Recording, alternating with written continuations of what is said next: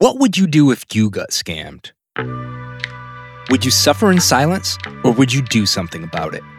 Well, I got scammed once, and this is the story of what I did. I'm Justin Sayles, the host of The Wedding Scammer, a true crime podcast from The Ringer. And for seven episodes, we're hunting a con man, a guy with a lot of aliases, a guy who's ruined a lot of weddings. And with the help of some friends, I just might be able to catch him. Listen to The Wedding Scammer on Spotify or wherever you get your podcasts.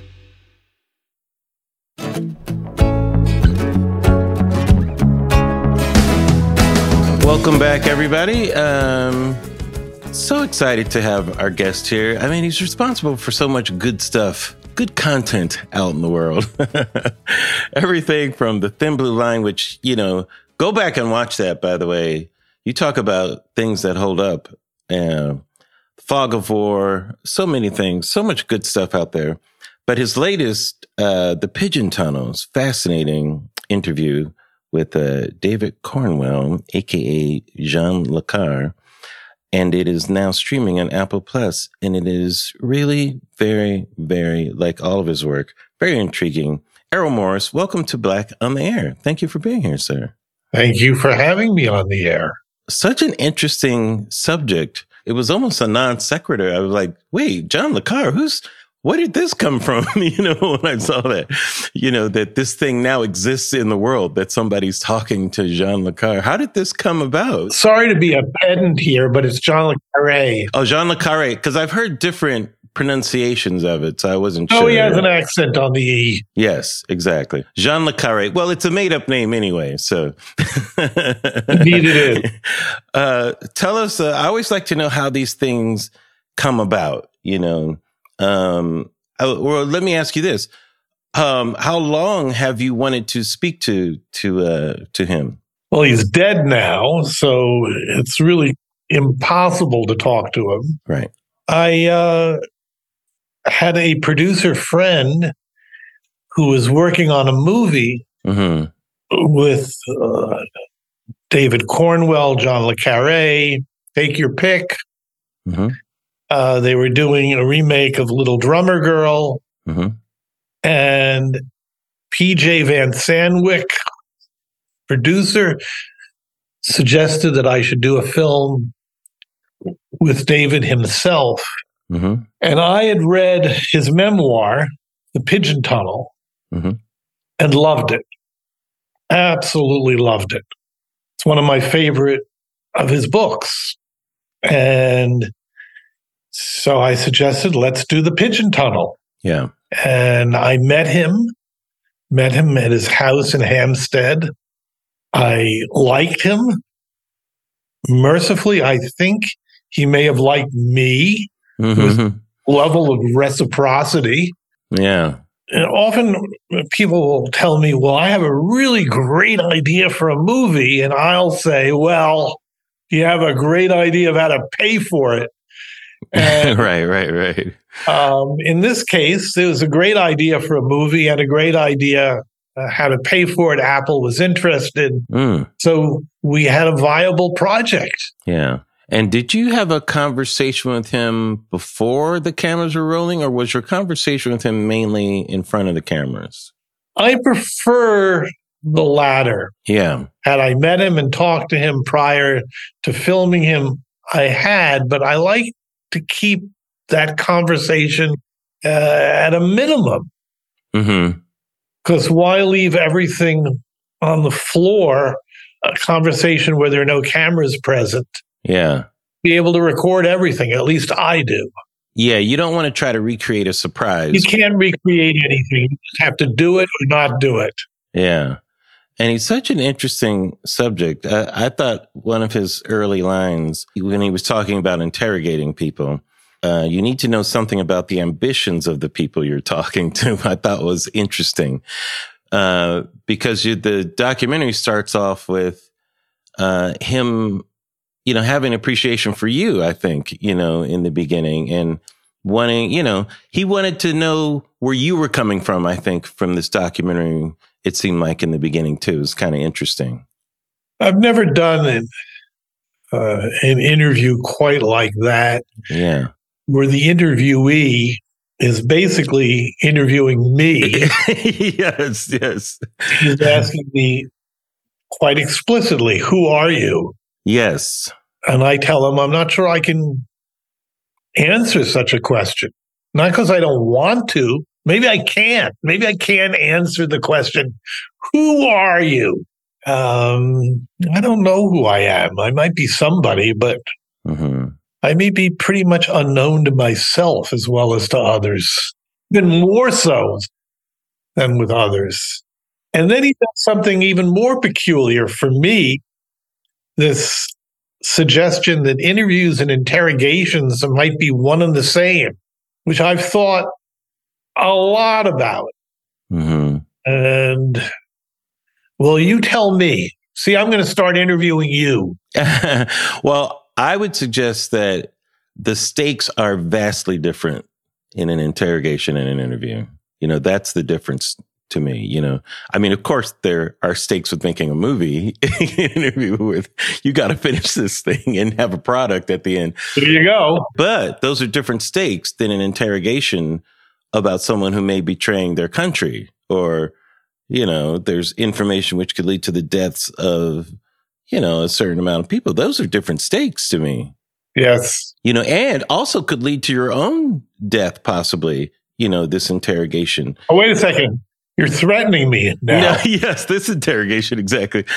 But but that's what's interesting about that type of person, you know, when you're talking to them, the types of interrogations they may or may not have been into. I mean, the whole spy, I was fascinated because I'm like, this whole spy part of his life or career, he kind of, brush, he kind of brushes by it a little bit, I, I, you know, but to me, that's, I don't know if you can just brush by that, you know, there's a lot of uh, stuff in there, it seems like, that's interesting and fascinating. Absolutely. He does talk about it. Yeah. Um, it's interesting, at least to me. hmm Yes, he was a spy for a certain amount of time. How long, we don't really know. Right. I was a private detective for a certain amount of time. I can tell you for how long I was a private detective.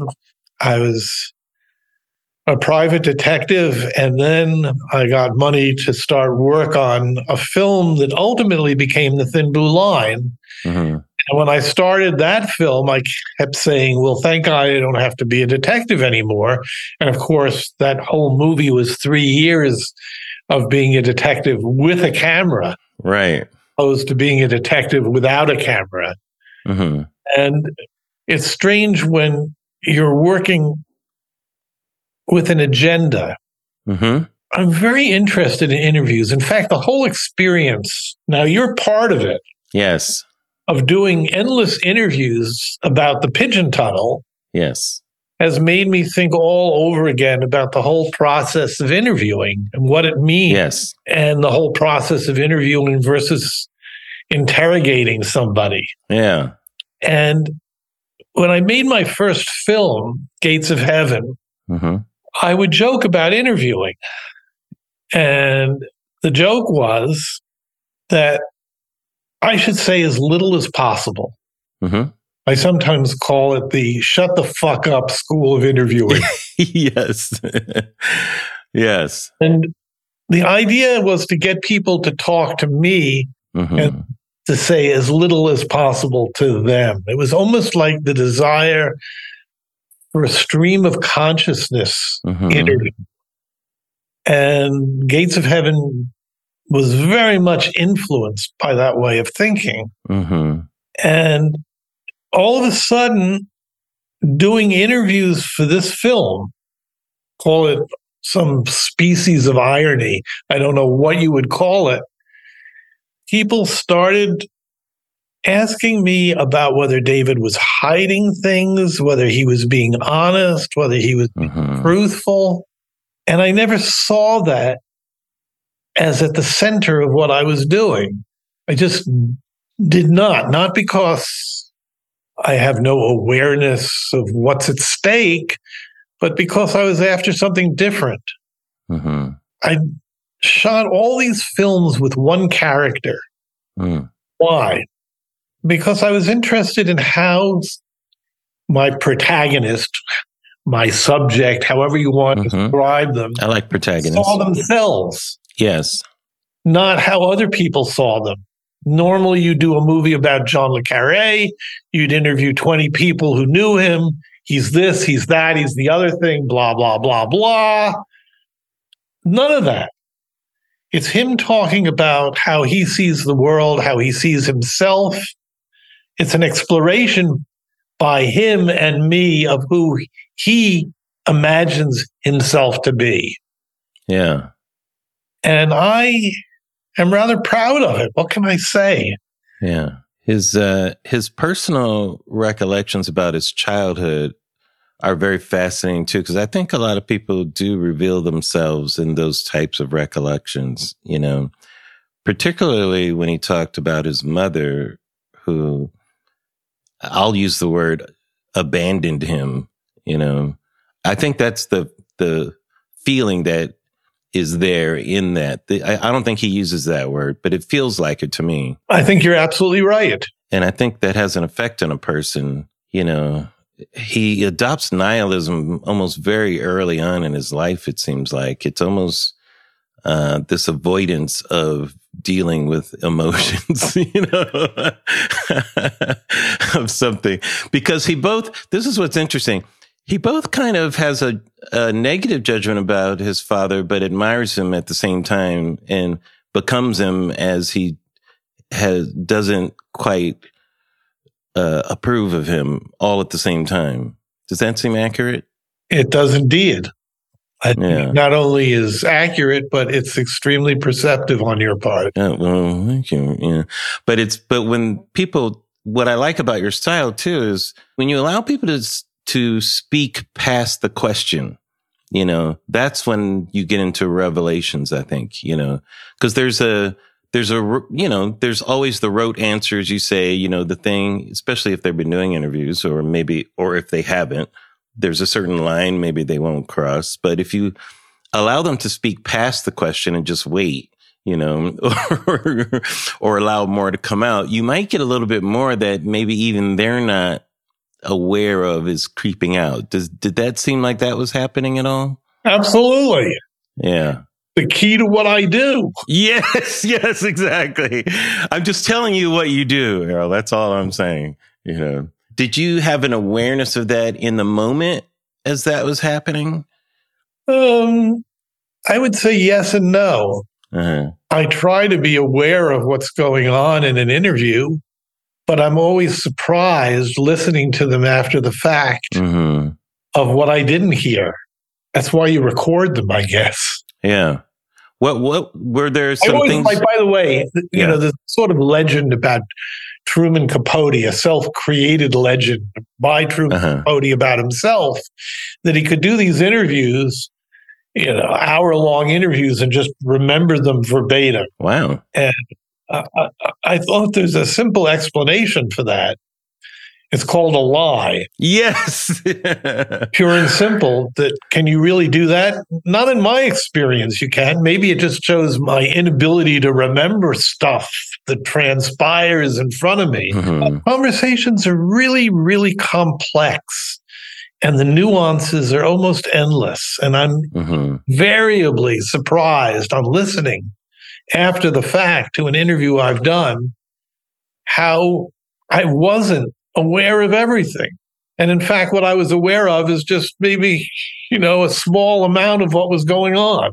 Well, that's part of being in the moment too, you know, I think it is. because your attention is on them and what's happening in there. So there's a lot of things that you aren't aware of until you look back on it and kind of see it. I used to joke, eh, maybe a joke to myself, that in conducting an interview, the important thing was to look like you're listening. rather than to actually listen, because after all, you're recording it and you can play it back after the fact or look at it after the fact. But in order to keep it going, Mhm. it was extremely important to be engaged, to look like you were listening. Mm-hmm. involved in the moment. That's how you described it. I think that's really quite accurate. Yeah, I call it active listening. Active listening. Yes. there has to be, you can't just listen. You have to active listen because you're managing, there's a managing to the listening as you're listening, you know. Um, like when I would describe stand-up comedy to people, I always said there's there's at least five things going on in my head at one time. People think you're just doing an act, but it's not quite accurate. Doing the act is the one is one thing that's going on in my brain, but then I'm also listening to the audience and I'm going, okay, what's going on in this room right now? You know, who's who's the trouble here? You know, what do I got to look out for? you know, so you're kind of managing the audience, and then you're managing your act. You're like, okay, how much time do I have? I'm going to have to edit this because I can't do that bit. You know, that looks like I'm not going to be able to do that. Okay, so you're editing your act as you're doing it. These are all going through your head all the time. And then the another one is uh, is just random thoughts. Oh, what am I going to do tomorrow? you know, what am I going to do after this? You know, it's just your mind is just going to different places while you're active listening to the audience because you have to be connected to them and your act is just on automatic pilot, you know. So like when I did stand up, there's at least four things going through my head. So even in interviews, I think uh, I enjoy interviews because there's something else happening that's present sometimes, especially with interesting subjects, you know. And uh, when I watch interviews, you know, particularly your style too, because as people call it, voice of God, talking to the person where you're not injecting yourself into it, even though he's pulling you into it in a way that's kind of interesting too. But I'm looking for what's going on with this person. Are, is he really being forthcoming with us here? You know, is maybe, is he lying about his childhood? Is this made up? Because he's telling us who he is. He's telling us, you know, all these things. So what am I really supposed to believe about this person? Well, one thing that's interesting about John Le Carre, David Cornwell, however you want to name him, is that he often tells us, Oh, you know that story I just told you? Well, that's probably not true. And interesting. I'm always, I think amused is the right word. When people criticize my filmmaking, that I don't tell them what's true and false. Well, I'm terribly sorry. Often I don't know what's true and false. And maybe that's not what I'm looking for. Mm-hmm. Looking to engage an audience in that question mm-hmm. so that you think about what's true and what's false. Right which seems to me the important thing. I have said it so often, I feel like a broken record that truth is a quest. It's not something that's handed over to you on a yeah. platter. Okay, here, enjoy this. This is the truth. Yeah. It doesn't work that way. It's like you're engaged, call it a puzzle. We are asked to think about is this true? Is this false? What is this? Yeah. Is this a story that he's constructed for us, for me? Are all of our accounts in some way fabrications and stories? Mm-hmm. Um, you described it well. He he agonizes over who he is and his past. People assume it's because he's lying and he will maybe lying, lying to us, lying to himself as well as us. Mm-hmm. At sea in some kind of phantasmagoria of his own devising. This is a guy who writes books, who Yeah. writes fables, who writes stories. God knows he's written over 20 novels. Yeah. He's awash in a sea of a confused sea of memories and I agree with you completely. Like people who aren't even involved in that have problems with memory and truth, which to me, I think we're going to have to redefine reality because reality depend, depends as much on f- this flawed memory of something as it is on something that actually happened, you know? Here I disagree. Okay. I disagree with you. Am I allowed? Yes, absolutely. And I'll, I will rebut. Yes. Okay. um, Philip K. Dick had an expression that I always liked reality is that which does not go away when we cease to believe in it. Mm-hmm. And there is the real world out there. And it has nothing really whatsoever to do with whether we believe it's out there or not. Mm-hmm. Um, like, for example, there's a fact of the matter about Trump's inaugural crowd Mm-hmm. when he was inaugurated for his first and I hope only term of office. Mm-hmm.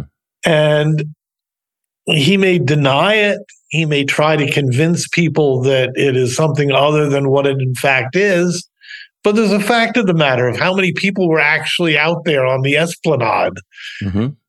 And in the Thin Blue Line, when I made this movie about the shooting of a Dallas police officer and the miscarriage of justice that Mhm. ensued, there's a fact of the matter. Someone pulled the trigger of that gun and sent five slugs into Robert Wood, this Dallas police officer. And it's not up for grabs. You may think one thing about it, another person may think something else, but there's a fact of the matter. And our job is to try to figure out what that is. Mm-hmm. In something like the Pigeon Tunnel, we're asked to deal with something somewhat different. We're asked to think about emotions Mm-hmm. and emotional realities.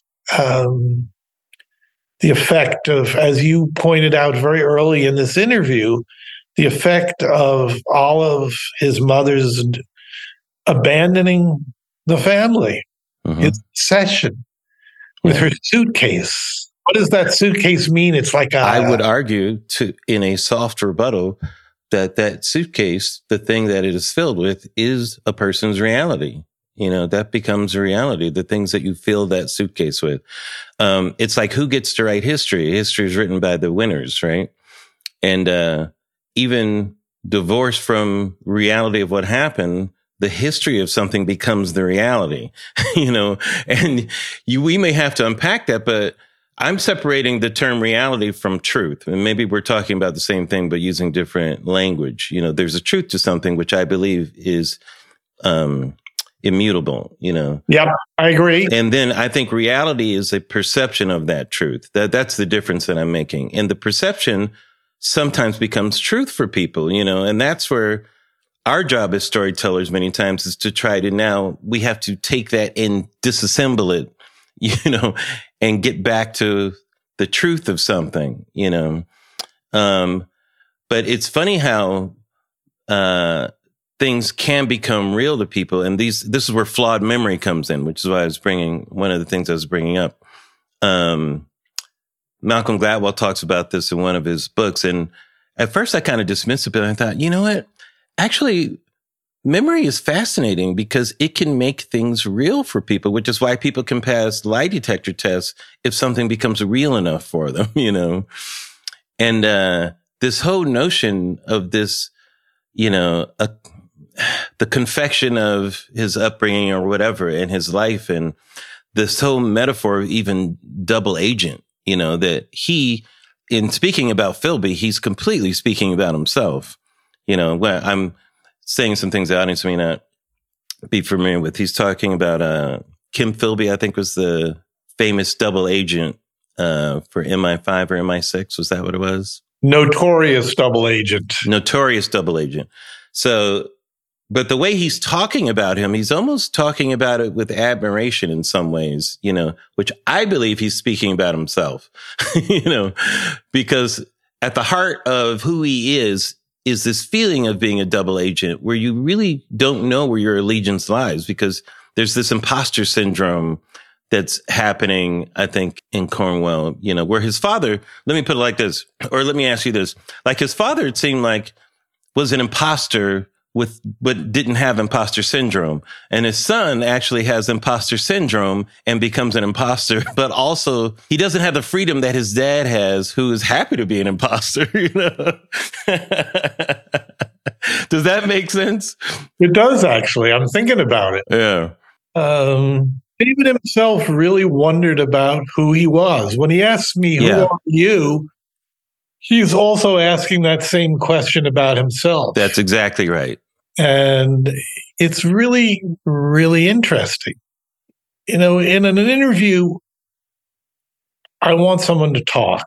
Mm-hmm. And you have been very cooperative, I might add. um, in an interrogation, inevitably, we're trying to get at something. mm-hmm. There's something that we're looking for Information. information of one kind or another. Mhm. Mhm. So I remember when I was a private detective, I thought of myself, maybe I was a failed filmmaker. I couldn't get money to make a third film. I'd made two. Mhm. I had to work as a private detective in order to earn a living.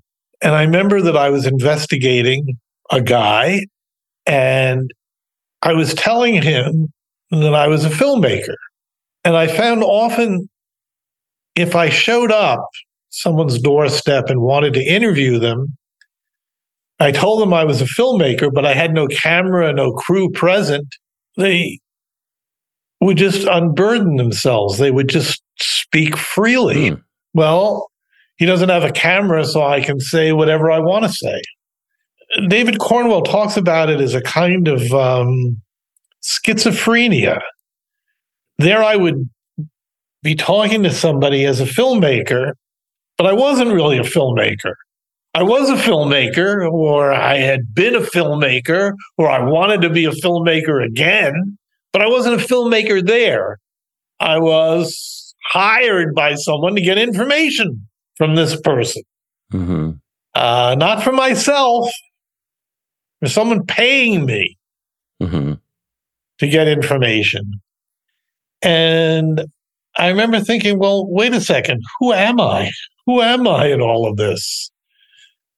Am I Errol Morris? Am I just pretending to be Errol Morris? Am I playing Errol Morris?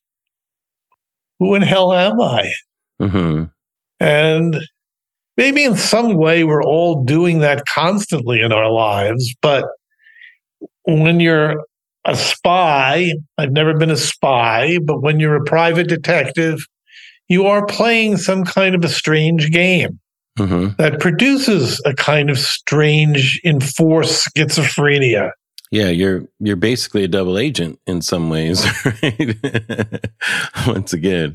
I'm sorry to repeat what you just said, but yes, you're basically a double agent in some some significant respect. Yeah. There's also the theme of betrayal is in here and is in uh, his work. You know, it's, it's kind of at the center of a lot of his work, this theme of betrayal. Yes. Um, what did you think about that? Uh, betrayal is a, f- a, a fact of life. There are levels of betrayal. I suppose I could have a conversation with Iago about the betrayal of Othello. Yes. But Iago was straightforward about it, at least. You know? Pretty straightforward about it. yes. yes. He told the audience immediately. Mhm. Not so straightforward with Othello about it, but Yeah. we kind of have a window into what his underlying motives might be hmm to Shakespeare. I have been criticized. It's really this odd phenomenon. He wrote this memoir, The Pigeon Tunnel, in response to a biography that had been written about him by Adam Sisman, which he didn't like. hmm So he thought, oh, I can do a better job myself. I'll write The Pigeon Tunnel. And Pigeon Tunnel is a very strange book. Hmm. I love it, but it's a strange book. It's these fragments stitched together. hmm Um, there isn't necessarily any kind of rhyme or reason. There is, but not obviously so to the Mhm. stories he's telling. Um, he died within about a year and a half after my interview with him. hmm And then another book came out recently about all of his affairs, his endless marital infidelities, as if somehow that should have been the focus of my movie. Hmm Well, it's not. Uh, my movie is much more philosophical in tone, hmm and it's about other things. Yeah. I don't know. I've read the book, the Sisman follow up book about the marital infidelities, and found it boring. hmm Is David Cornwell the first person fucked around? I don't think so. hmm But at the heart of the pigeon tunnel were themes that really interested me Yeah. the nature of truth and memory, Mhm. about Yeah. process of turning one's life and the history around uh, one's life hmm into stories. Yeah. I think those are very powerful themes in the movie. Yeah. Did you get a sense of him um, through this interview of what maybe his outlook ultimately is of life, or I should say was since he's passed away, or or maybe his personal philosophy through any of this, as opposed to the stories he was telling you and how he's relating it? I uh, I mentioned to him it's very near the end of the film being an exquisite poet of self hatred, Mm. a person deeply suspicious about his own motives, hmm and a person deeply committed to writing. I found that to be the most fascinating aspect of the whole story. Um, I've been thinking about it. I should write something about it. I've been thinking about it's a trio of writers uh, Joseph Conrad, Graham Greene, and John Le Carre, hmm who took the history of the worlds around them and created these fables, hmm created novels, created stories, uh, extraordinarily powerful stories. My movie starts with the pigeon tunnel itself, his story about the pigeon tunnel. Can you describe that for people? Because it's it's an interesting story. Sure. Um, it's the frontispiece of the book. It's even before the book starts. hmm smack right on on the first page, even before the first page, that when he was a child, he would be brought by his father to gamble in the casinos in Monte Carlo. And on the, Mhm. of the casinos, they would raise pigeons. There would be pigeon coops. And there was a tunnel leading out from the coops out over the Mediterranean hmm and they would send the pigeons out through these tunnels, these dark tunnels. They would emerge in the dazzling sunlight of the day. and on the roof of the casinos would be shooters. Mm. Uh, I imagine them as disgruntled gamblers um, who would just shoot at them for fun. And they'd kill some of them, they'd wound some of them. And the ones that didn't kill or would just fly back to the roof of the casino. And this whole process would just be repeated on another day. hmm So, what's the parable? What's the metaphor here? That we're all engaged in some infernal, endless repetition of everything, hmm ended by death. Yeah, it was it was a bit it was very cynical and I wasn't sure whether he made that up or maybe embellished it possibly a bit because it seemed just too perfect this pigeon you know i like there had to have been a part where it was embellished or whatever. But an interesting aspect to me there's uh, when i say cynicism i don't i'm not sure where he's coming from in this. Is he identifying with the pigeons or with the people shooting the pigeons you know? There you go. I Right. can't tell you. I believe he's identifying with the with the one shooting the pigeons, um, because um, there does seem to be a bit of cynicism. Like, who's the sucker? In other words, he's this is a guy who grew up in the confidence game. If you grew up in the confidence game, those pigeons are suckers. Yep. They're doing the bidding of someone, somewhere. I say to him very early on in the movie that he has a universe of uh, string pullers and those who are manipulated, hmm um, dupes, people Yeah. strings are pulled by others. Hmm. And it's a strange universe. It's a universe of manipulators and the manipulated. Yes. By the end of the story, the end of the Pigeon Tunnel, the book, the memoir, hmm he ends it with a far weirder story, which I loved. The story of Rudolf Hess, Mm. number two guy in the Third Reich, Right. right near the top after Hitler, who commandeers a plane in 1941. This is right following the Blitz. The Reich is still riding very high. Yes. He uh, commandeers a plane and flies to Scotland. Presumably, he's trying. No one really knows what the hell's going on. Presumably, he's trying to create a peace between the British government and the Third Reich. He's nuts, or he's trying to do something almost impossible to believe. hmm And for me, I was familiar with the story before I read The Pigeon Tunnel. hmm It's one of the great mysteries of World War II. You can pick up countless books with countless versions of why Hess flew to London, flew to Scotland. He ended up in Scotland um, without any any real answer. One thing I should remind your listeners with history, there is facts of the matter, but we may never be able to lay our hands on them. Right. Evidence Exactly. lost, people lie, Yeah. memory it can decay, it can it can be manipulated, changed, removed. Contemporized. So at the end, at the end, he tells us that at the, the inside of, of history might be some kind of just grim joke. Mm. And this is not a universe of string pullers and those whose strings are pulled. This is a universe of absurdity, hmm a universe where history, and I suggested to him near the end of the movie, where history is chaos. Yeah. It's just no rhyme or reason, but just contrary motivations, confused Mhm. people. And look at the world around us at the moment.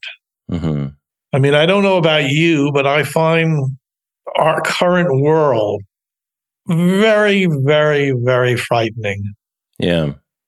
very chaotic, frightening, confused. My term for it is I want my mommy politics. hmm That the only thing I can think of doing is crawling under the bed and repeating again and again, Mommy, I don't like any of this. Please, can you make it stop? I can't really stand it anymore. it's funny you spoke to Robert McNamara, who's a Secretary of Defense, I believe, under uh, uh, John F. Kennedy, And Johns Johnson both. and uh, was uh, you know busy during the same time that uh, Le Carre or Cornwell was busy during some of his spying. You know, um, who did you feel you learned more of an accurate recounting of those times from McNamara or or the uh, or the writer spy? I sometimes say I make movies so I can learn something. Yeah. And I learned a lot from both of them. hmm One thing that I learned from Le Carre, it's the second chapter. It's very early on in the Pigeon Tunnel. He's a young civil servant, hmm also a spy Right. in Bonn. And this is 1960. hmm This is just before the wall goes up, the Berlin Wall. This is the Bundesrepublik. It's the new government in Germany post war. He notices that many of the officials of this government were important Nazis. Right. And he asks himself this question wait a minute. Didn't we fight a war about this kind of thing? Uh, why are there Nazis in this government? There's this guy named Hans Globke, who was one of the guys who originated the Nuremberg laws. These are laws that Mhm. allowed for discrimination, horrible discrimination against Jews, and are often credited with making the Holocaust possible. hmm And here, this guy is in the government. Wait a minute, didn't we fight a war to prevent this kind of thing? And he talks about enforced forgetting. I love that term. I can be as cynical as the next guy. Hmm I think I'm even more cynical than David, I might add, because I sometimes think that the study of history is the study of the illusion of history, hmm the study of the denial of history, hmm the abasement of history. We watch that going on around us. God forbid that people should talk about racism in America. Oh, you wouldn't want to do that. There is no such thing. That never happened. Yeah, the erasure of things is amazing. And you know, I love that all those Nazis are there. And Kennedy is like, Ich bin ein Berliner. Yeah. which which actually translates to I am a jelly donut if you're gonna be very uh, Yeah. specific about it. I mean, if I had a choice, I'd like to be a jelly donut too. Exactly. If it's that or a, or a commie, what are you going to be? A jelly donut or a commie? Come on. Come on, Errol. Which one are you going to be? I go for the jelly donut. but it is interesting. He also said uh, during that time, he felt both sides were inventing the enemy they needed, which is another dualistic comment, double agent almost comment. You know, I don't know if he really believed that. You know, I it seems like in some cases he, it felt like he did have a moral compass when he talked about Stalinism and kind of betraying his friend, but at the same time, kind of believe this both sidesism. I think what you're saying is absolutely correct. And it also tells you that there's a certain kind of conflict. hmm People do believe opposites at the same time. hmm Maybe we're all really extremely badly wired. hmm And um, that's why I sometimes think of him as less cynical than myself. hmm He can tell us that he refused to meet Philby. He goes to a writers' conference in the Soviet Union. He's in Moscow. hmm He's told by the guy who organized the conference, you know, hey, uh, you could have dinner with Kim Philby. Philby is now defected. Yes, you can have dinner with the traitor, right? You can have dinner with the traitor. Right. and um, and he's not just any traitor. He's the most Yeah. famous traitor of that era, and he's represented in a lot of John le Carre's fiction. Yes. He's the the most famous double agent of all. Tinker Tailor Soldier Spy, I think, is where. There you go. Yeah. hmm So he says, "No, I don't want to meet him." hmm I don't want to meet him. What do you mean you don't want to meet him? And David explains to me.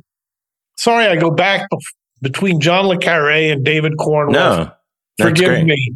No, that's okay. Uh, David explains I couldn't see myself having dinner with the Queen's representative one night and with the Queen's traitor on another.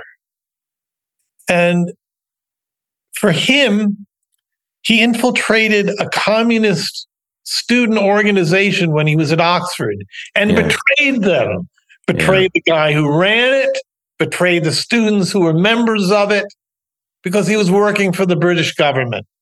And when asked, didn't you feel bad? I asked him, didn't you feel bad about betraying your fellow students? hmm And the answer was no, no, I did not. Why? They're worshiping Stalin, and Stalin, what's that word again? Stalin is evil. It was the right thing to do.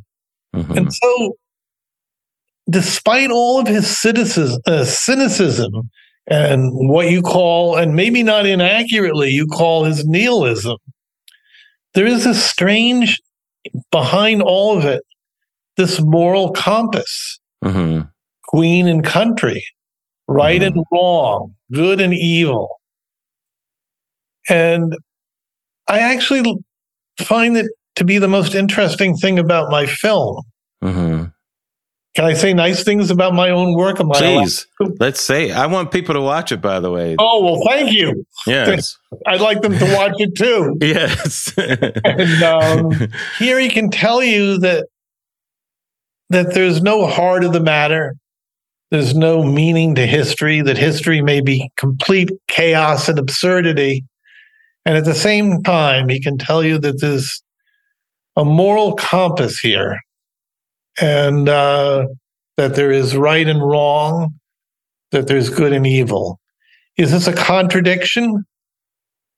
Maybe, maybe not, but it's most certainly something to think about. Yeah, and it's funny because you know you're talking about what's going on now in the world. It's become harder and harder since World War II. Let's pick as a as a starting point. You know, to cleanly look at who's right and who's wrong in a lot of these affairs. You know, and I think the way the world has gotten smaller is one of the reasons for that. You know, the way that information is processed so quickly, people can identify with people in ways that they haven't been able to. You know, you can look at the Israeli Palestinian conflict and, you know, you can go online and be able to identify with either side instantly by seeing personal accounts of what's going on. You know, you, you've never had that before, that type of, you know, reach to the, the personal experience of something as opposed to the government telling you what's going on or getting an official account of something where the sides are chosen for you and you have no choice in that, you know. Uh, now it, it's a little messier, you know. It's like where where should your allegiances be? I think a lot of people who don't have a dog in the fight, let's say, um, aren't sure even what to say about some of these this type of conflict. It's it's really I've never experienced that in my lifetime. It is pretty clear that the internet changed everything in ways Yeah. we don't even fully understand. But there's a glut of information coming Mhm. from myriad sources, Yeah. millions of sources, literally. And it's almost like we're exposed to the chaos of history hmm in a way. I think I'm just repeating what you just said, but no. in a, in a way that that has never really happened before. hmm I mean, when I was growing up in the 50s and 60s, um, you know, there were there people on the networks that processed the news, uh, put it in easy to digest uh, tablets that you could Mhm. assimilate, you could understand. And today, we live in a sea, a tsunami of information, hmm and it's frightening. It's interesting.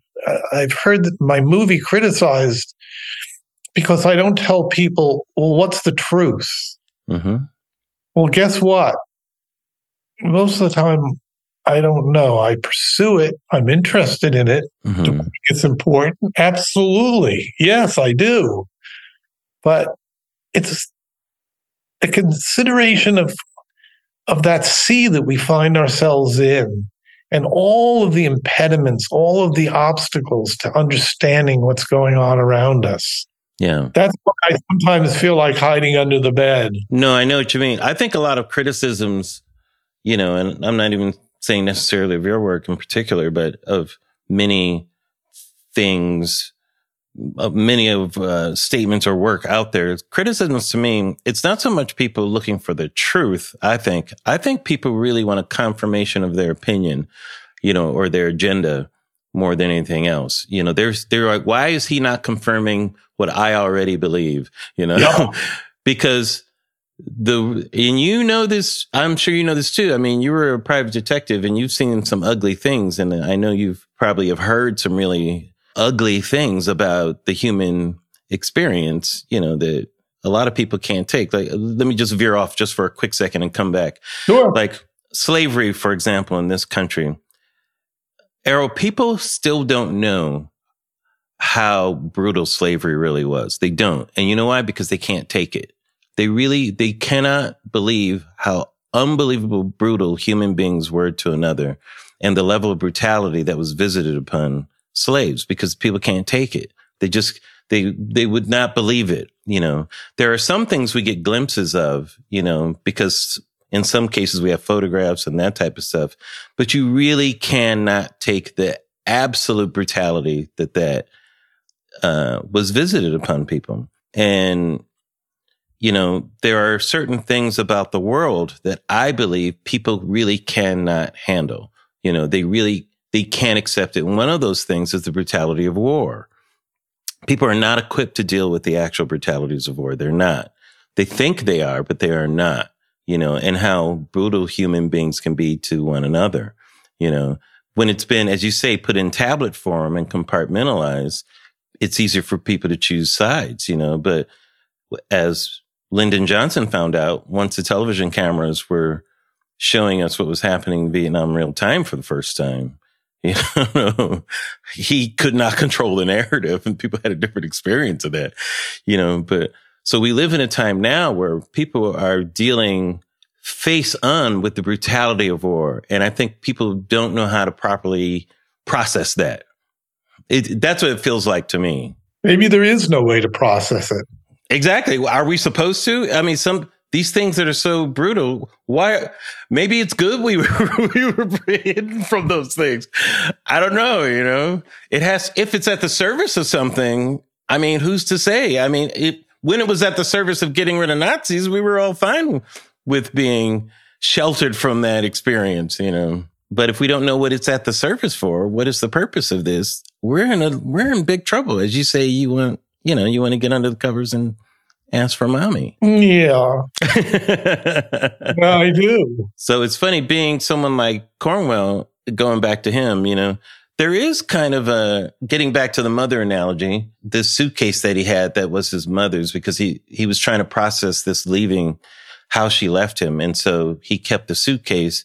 So I believe he could pack things into the suitcase, which served him well to give him a mythology of that departure. So he could deal with it because there was no other connection that he had, you know, and I think there's this suitcase that we all need to have that we can put things in to give us a way to deal with these horrible things because they're too horrible, you know, and sometimes the internet, it kind of opens that suitcase and just empties the things you put in it. And we have to deal with what's really going on here. You know, it seems like it's kind of interesting. Yeah, the suitcase is a very powerful for me image. Yeah, me too. The fact that his mother clearly abandoned the family yeah. for good reason. He tells us because she could no longer stand his father's infidelities, his unending lying, but it's still, when all is said and done, it's still amounted to abandonment, particularly yeah. for a small child. Again, one of the things that I admire about his art, eh, the books he created, the mm-hmm. stories that he told, a lot of his nonfiction, by the way, he was a fabulous nonfiction writer as mm-hmm. well as a fiction writer. It takes you into the mysteries of his life, our lives, life in general. Mm-hmm. And it's the mysteries that fascinate me. As a filmmaker, yes, I love truth. I love the investigation of truth, the pursuit of truth. But I love just sheer human insanity. Maybe yeah. that's a weird thing to say, but it's mm-hmm. what keeps me going. Maybe today I'll hear something even crazier than what I heard yesterday. So stick around and listen. Yes, well, we will stick around and listen, especially if if you're giving us something. Um, Errol Morris, you guys, the the Pigeon Tunnel. It's this is one of those things you should watch a couple of times because it's the unveiling of somebody in front of you, but you don't know exactly what's being unveiled. When you watch it, there's layers to this that are interesting, you know, especially if you're interested in these, these subjects. But I'm fascinated with people who have spied in that type of thing. Like the writer part of him is of course interesting, but the spy part is fascinating to me because you got to put that stuff somewhere, you know, um, you know what I mean? It can't, it's got to go somewhere. So I'm like, okay, where did it go? You know, it obviously for him, it went into his writing. Uh, but what are you to do? Uh, I feel like part of what, you know, one of the tropes we were saying, uh, well, I'll end with this, uh, see what your take on this is too, is, you know, that that leader, you know, Philby that he was kind of writing about, you know, that the leader is the one who is the betrayer as opposed to someone not as important. And it's kind of become a trope in some movies and stuff. But also, I feel like we're at a place where we expect the least from our leaders now than I think ever before. Like we almost expect them to disappoint us. Yeah, disappointment has become, I guess, a major feature of life. Mm-hmm political life. Um, the problems of the world seem most of the time irremediable. Uh, it doesn't matter what it is, whether it's Gaza, the problem with um, Palestinians versus Jews, or it's global warming, or one of hundreds of different social problems. Um, do I believe that governments can solve anything anymore? Wait a minute. You're going to be you're going to make me look pessimistic. And you know what? I am. well, I will always be optimistic about trying to find the truth. How about that? Sounds like a good policy to me. there you go. There you go. Well, the Pigeon Tunnel, you guys, it's on Apple Plus. Have a look. Like I'm saying, not once, but you got to watch it a couple of times, I believe, because it's a real fascinating conversation. Another gem from Errol Morris. Thank you so much, Errol. It's so great meeting you and talking to you. Thank you so much. I enjoyed this immensely. Thank you.